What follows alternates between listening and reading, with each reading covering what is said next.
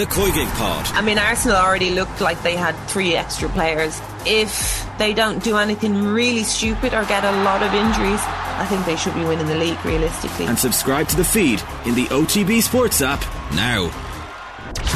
OTB AM. With Gillette. Get into your flow with the new Gillette Labs Razor with exfoliating bar.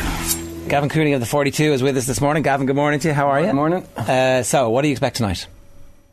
Um, I, what do I expect tonight? I expect. I think Ireland will win. In fairness, I know we can't ever be too confident about these games against low blocks and low, um, lower ranked oppositions, but surely.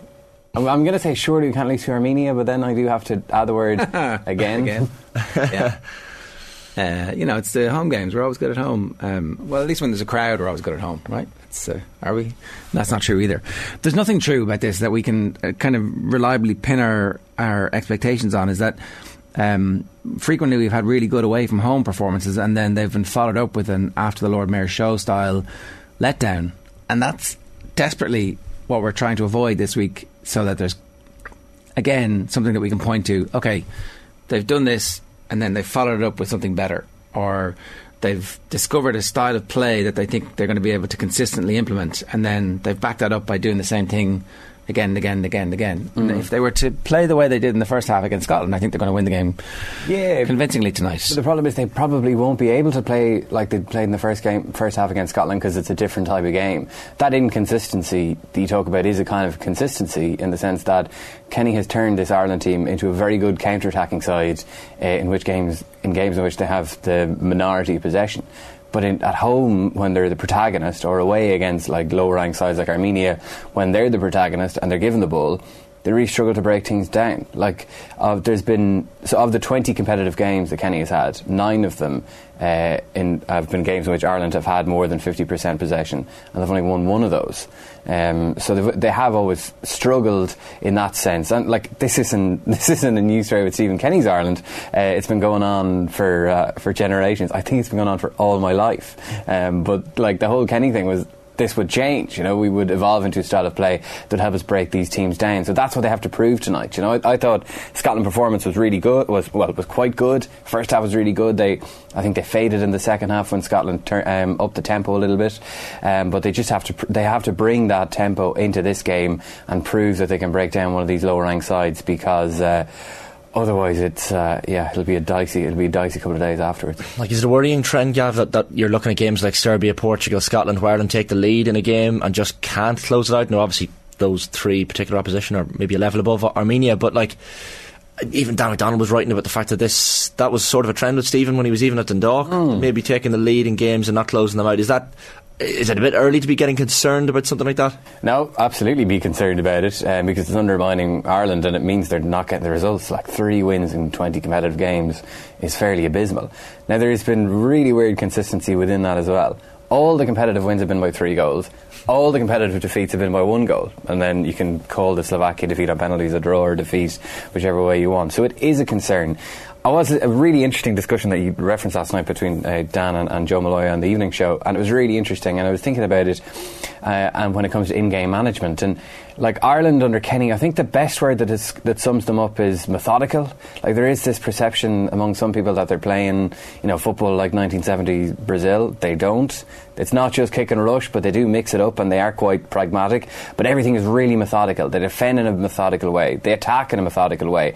Everyone knows their roles, and they look really well coached. And you can see the amount of just the sheer amount of work that Kenny and Keith Andrews and the rest of his coaches put into preparing teams. So generally, I have to say they usually get their team selections from the off and their formations. They generally get them right, but I, there is a question as to how they respond in games when games change and it needs something different. I mean, the subs uh, at Hampden Park didn't work really. I could understand why he brought on Ogbene, but I don't think replacing Obafemi was the right call. I think Paris, on reflection, was the player to replace there. He obviously made, what was it, a triple sub after 75 minutes. I don't think any of them really made much of an impact. Obviously, Alan Browne gave away the penalty. Coleman, I thought, struggled to get to the pitch of the game. Robinson did nothing. And then Robbie Brady came on late and, and didn't have too much time to affect the game. So that's the question. And sometimes I think that they put so much thought into the plan, the pre-game plan, and it's generally right. In fairness, like I mean, I don't want to. We've criticised previous Ireland managers for not having a plan, so I, I don't want to come on and criticise this Ireland management team for having a plan. But they often, when it they're often too slow to change it when it's not working. I mean, I was just looking back at my notes before I came in here. I think only twice in competitive games have Ireland changed formation during a game. They did it in the. They brought Alan Browne on to go to a four one four one, I think, uh, in the playoff against Slovakia, and they uh, took Adam Idah off and put Jason Knight on in the game away to Luxembourg. Went to a three four two one from a three five two, and that made a big difference. Actually, that was nil nil when Idah come off. Knight made a big difference, and then it goes th- to three 0 But too often we haven't seen those changes. Like the, the home game again Lux- against Luxembourg was an example. That just wasn't working at all but the system didn't change. I mean, Ciaran Clark had a nightmare. He eventually got taken off, but I think Enda Stevens was put on at left centre back, and the system didn't change. So I'm just wondering. It's a long-winded answer, Shane. I'm sorry, but it's, I'm wondering if that that kind of inflexibility in game partly contributes to these to these narrow defeats. Mm. They expended so much energy as well on, on, on Saturday. Like, and you're you're hearing Stephen Kenny after the match, kind of saying he's not going to make wholesale changes, but like, do you not have to go to the old reliables like your Coleman or Duffy? No. Why? But why not? Why would you go to Duffy? Well, what did the three centre backs do that was wrong? no, that they played well, but I mean, no. they have to be tired after a game no. like that on the weekend. No, there has to be tired legs. No. Matt Doherty looked leggy in the second half. I don't think any of the three centre backs would be. No, he, he, won't change it. But I mean, the, the fact that he's only saying is you start one, with or two Doherty changes. Again. Like you got to get the football into Doherty. Like I think Doherty. I think Doherty's too uh, is too important a player to drop. I'd be amazed. Yeah, I'd yeah. be amazed if I would be really surprised. And the alternative is Coleman, who hasn't been playing at club level either. That's the thing. So yeah. he'll he'll be arguably he'll be more rusty than Doherty if you bring him in. what's the story? So I think one of the uh, probable teams has uh, McLean out and Robbie Brady in Mm. at left wing back. Is that a possibility? Uh, I think it probably is. Um, I kind of picking my team this morning. I, I went with Brady. It's exceptionally hard to drop James McLean. I have to say he's been playing well. I thought he was very good in Scotland. Um, the quality of his crossing has massively improved under Kenny in the last little while. I think again because it, there's something slightly more methodical in it. He doesn't always just charge to the touchline and swing in across now with his head down. He, you know, he, he picks his head up and he often cuts back in on his right foot to aim for the back post. So it would be harsh to break, uh, to drop him. But Kenny loves uh, Robbie Brady, and uh, he might offer that extra little bit of craft in this game. I, the other changes, like Josh Cullen is suspended, unfortunately, which is a big, is a big miss for Ireland. I mean, we haven't had to play without Josh Cullen very often, uh, so he'll come in. Maybe Jeff Hendrick, probably is the most likely. He may want to introduce another forward player for uh, a sitting midfielder, and you know maybe Callum O'Dowda, who's another Kenny favourite who we haven't seen uh, play for Ireland in almost two years. But again, he's quite a creative force, and he can actually beat a guy and open up something um, against a low block side that Ireland really didn't have in the game in Yerevan in June. Other than that, I mean, do you change the strikers? Like, Troy Parrott, I mean, I don't. I think you stick with them. stick with him. Yeah, well, he needs confidence. He needs drop him, game time. Are you drop him, or you're not shattering confidence. what's left totally. confidence? Yeah, but but how long how long do you give him? I guess is the question because e- even the the first touch, it wasn't just a missed chance when Obafemi gave the ball across. It was the touches before the chance. He just didn't look like a man confident. Now maybe the argument there is He yeah, so, you, you like, play okay, he was offside, but he looked so confident scoring the, Yeah. the offside Yeah, goal. yeah, it's Yeah. true. Maybe he knew he was offside though. Um, I don't know. He, he definitely he definitely did a good job of looking really shocked when Mm. he looked back at the linesman when the flag went up. Um, but That he was- lifetime, a was- lifetime of honing that look. Oh, Uh, so, but who you, like? I mean, so I I think Ab- Obafemi and Parrott should play again together because they have the they seem to have the makings of a good partnership. So I would continue. I would keep that for as long as as you can, just to work on it.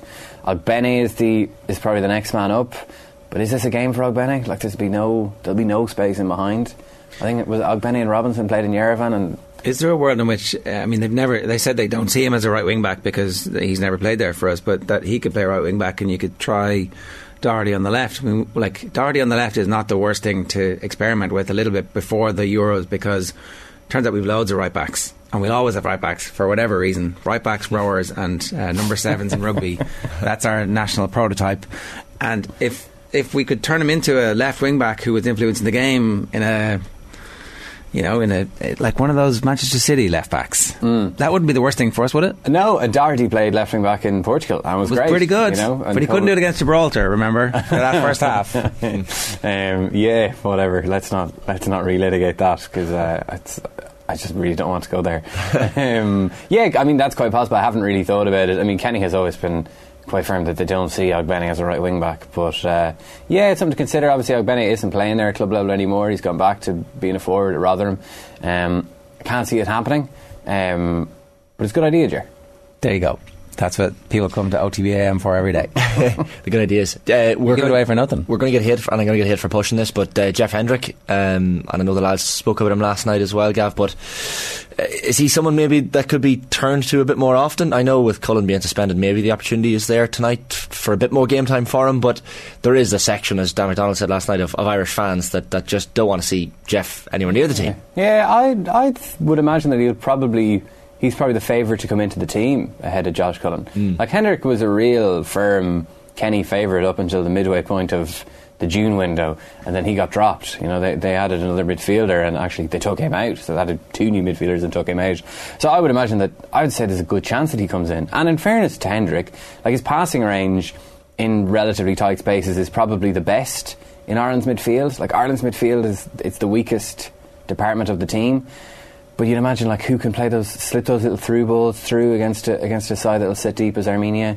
I think Hendrick is as good a as good an option as anyone. I wouldn't play him. I wouldn't sit him deep like in the Josh Cullen role. I would probably drop Knight or Molumby there and push Hendrick on to play as one of the more attacking number eights. Which is where he's been playing for Reading in a back three with wing backs around him as well, which is probably a good thing for Ireland. So I, w- I would, I would guess. I'm only guessing that probably we'll see Hendrick, Hendrick start tonight. He could do with a big game for us. He could. I mean, he like like you referenced it. Like he's not. He's not got a good standing among Irish fans. And I think I think it's OTT. Some of the cri- criticism he gets is OTT, but at the same time, too often, too often he kind of coasts through games, and it hasn't happened as often under Kenny. There are times when he just didn't go looking for the ball when he should have. You know, he hid in midfield. I think Kenny got has kind of knocked that out of him, out of him a bit. And Hendrick was really good. I remember him being really good in the in the four 0 win at home to Qatar. He's linked well with Doherty on the right as well. And uh, yeah, I think that uh, I, I, he's obviously he obviously needs a good performance to get in the team. Like I mean, this is the other thing that there's now competition for places Yeah. in midfield. Whereas once he was an automatic pick and didn't have to worry too much about who was breathing down his neck. Now he's not the team, and if he doesn't perform, he won't be picked. The, you know, one of the young guys will be picked ahead of him. So he uh, he needs to perform to justify his place in the team, and if he gets it, um, well, he'll at least be motivated to do so. It's reported in one of the papers that if um, if uh, if they lose tonight, he's gone. That's like uh, just a bare fact in the middle of a piece. Now, I I think that's bananas. To be honest, I, I can't see the FAI taking on the whole difficulty of a recruitment process while they still don't have a sponsor for the men's team. Now, you could argue that it would be a great distraction from the fact that uh, the board has so far failed to attract a sponsor because you know it's a it's the collective cabinet responsibility when it comes to stuff as big as that. Um, is that is that a like? I mean, you know, if we if we lose one 0 if we lose four 0 things are different. But surely, surely this isn't actually. Uh, you must win this game or your job is gone. I would be surprised if he. Did, I would be very surprised if he didn't get the Euros campaign, regardless, just because um, for all the reasons that you just mentioned. But there will be pressure. I mean, there like twelve people around the the board and around the table in the boardroom and the FAI. They're not all a unanimous voice. Which is a good thing, you know. I mean, the unanimous voice was the previous regime, so it was only really one person's opinion that really mattered. So it's good that there are kind of dissenting voices around that boardroom table, and there would be differing views on Stephen Kenny, as you would imagine. Like there would be differing views on everyone. Um, obviously, the FEI backed him with the contract. I, w- I would be very surprised if they didn't get it. But if they're to lose to Armenia, there, all that noise comes back, and there is a lot of pressure. Again, I'd be really surprised for all the reasons that you mentioned. But you couldn't. I don't think you could 100% rule it out. I mean, it, it would have to be. They would have to give it some consideration because it would be. You know, before the draw was made, Stephen Kenny talked about topping the group. And if we get relegated from it, like down to League C, it probably extinguishes hopes of getting a playoff to the Euros. I mean, like, like try if you're the FAI, try selling tickets to a UEFA Nations League C game whenever that comes around. Yeah. like there, there will absolutely be pressure on it, and there will be noise, and they lose to Armenia at home, and like this is, it was bad enough. It was like it was careless to lose to Armenia away. But now Ireland, like at least there was some mitigation in that, in the sense that there were five weeks after. Some players played f- five weeks after their club season ended, and they clung to it ring rust on the pitch. They don't have that excuse tonight. And Armenia are in rag order coming here. Yeah. Like I mean, they're. Uh, It was a controversy at the press conference. they, so the local Armenian journalists boycotted it. They didn't. They didn't ask a question and said, "We're not asking a question. We just simply want you, head coach, to resign." Which is, I mean, Stephen Kenny may be uh, may be hurt by the criticism from Damien Delaney and others in recent in recent days, but he can comfort himself that we're uh, we are at least still turning up to his press conferences. Yeah. If that is if that is a cold comfort to him, I'm not really sure that it Give us is. your prediction. Uh, Ireland three, Armenia nil. All right. We would take that at this stage. Yeah, Gavin, we'd take it. good stuff. Gavin Cooney for the 42. Thanks very much for that. OTB AM. With Gillette. Get into your flow with the new Gillette Labs Razor with exfoliating bar.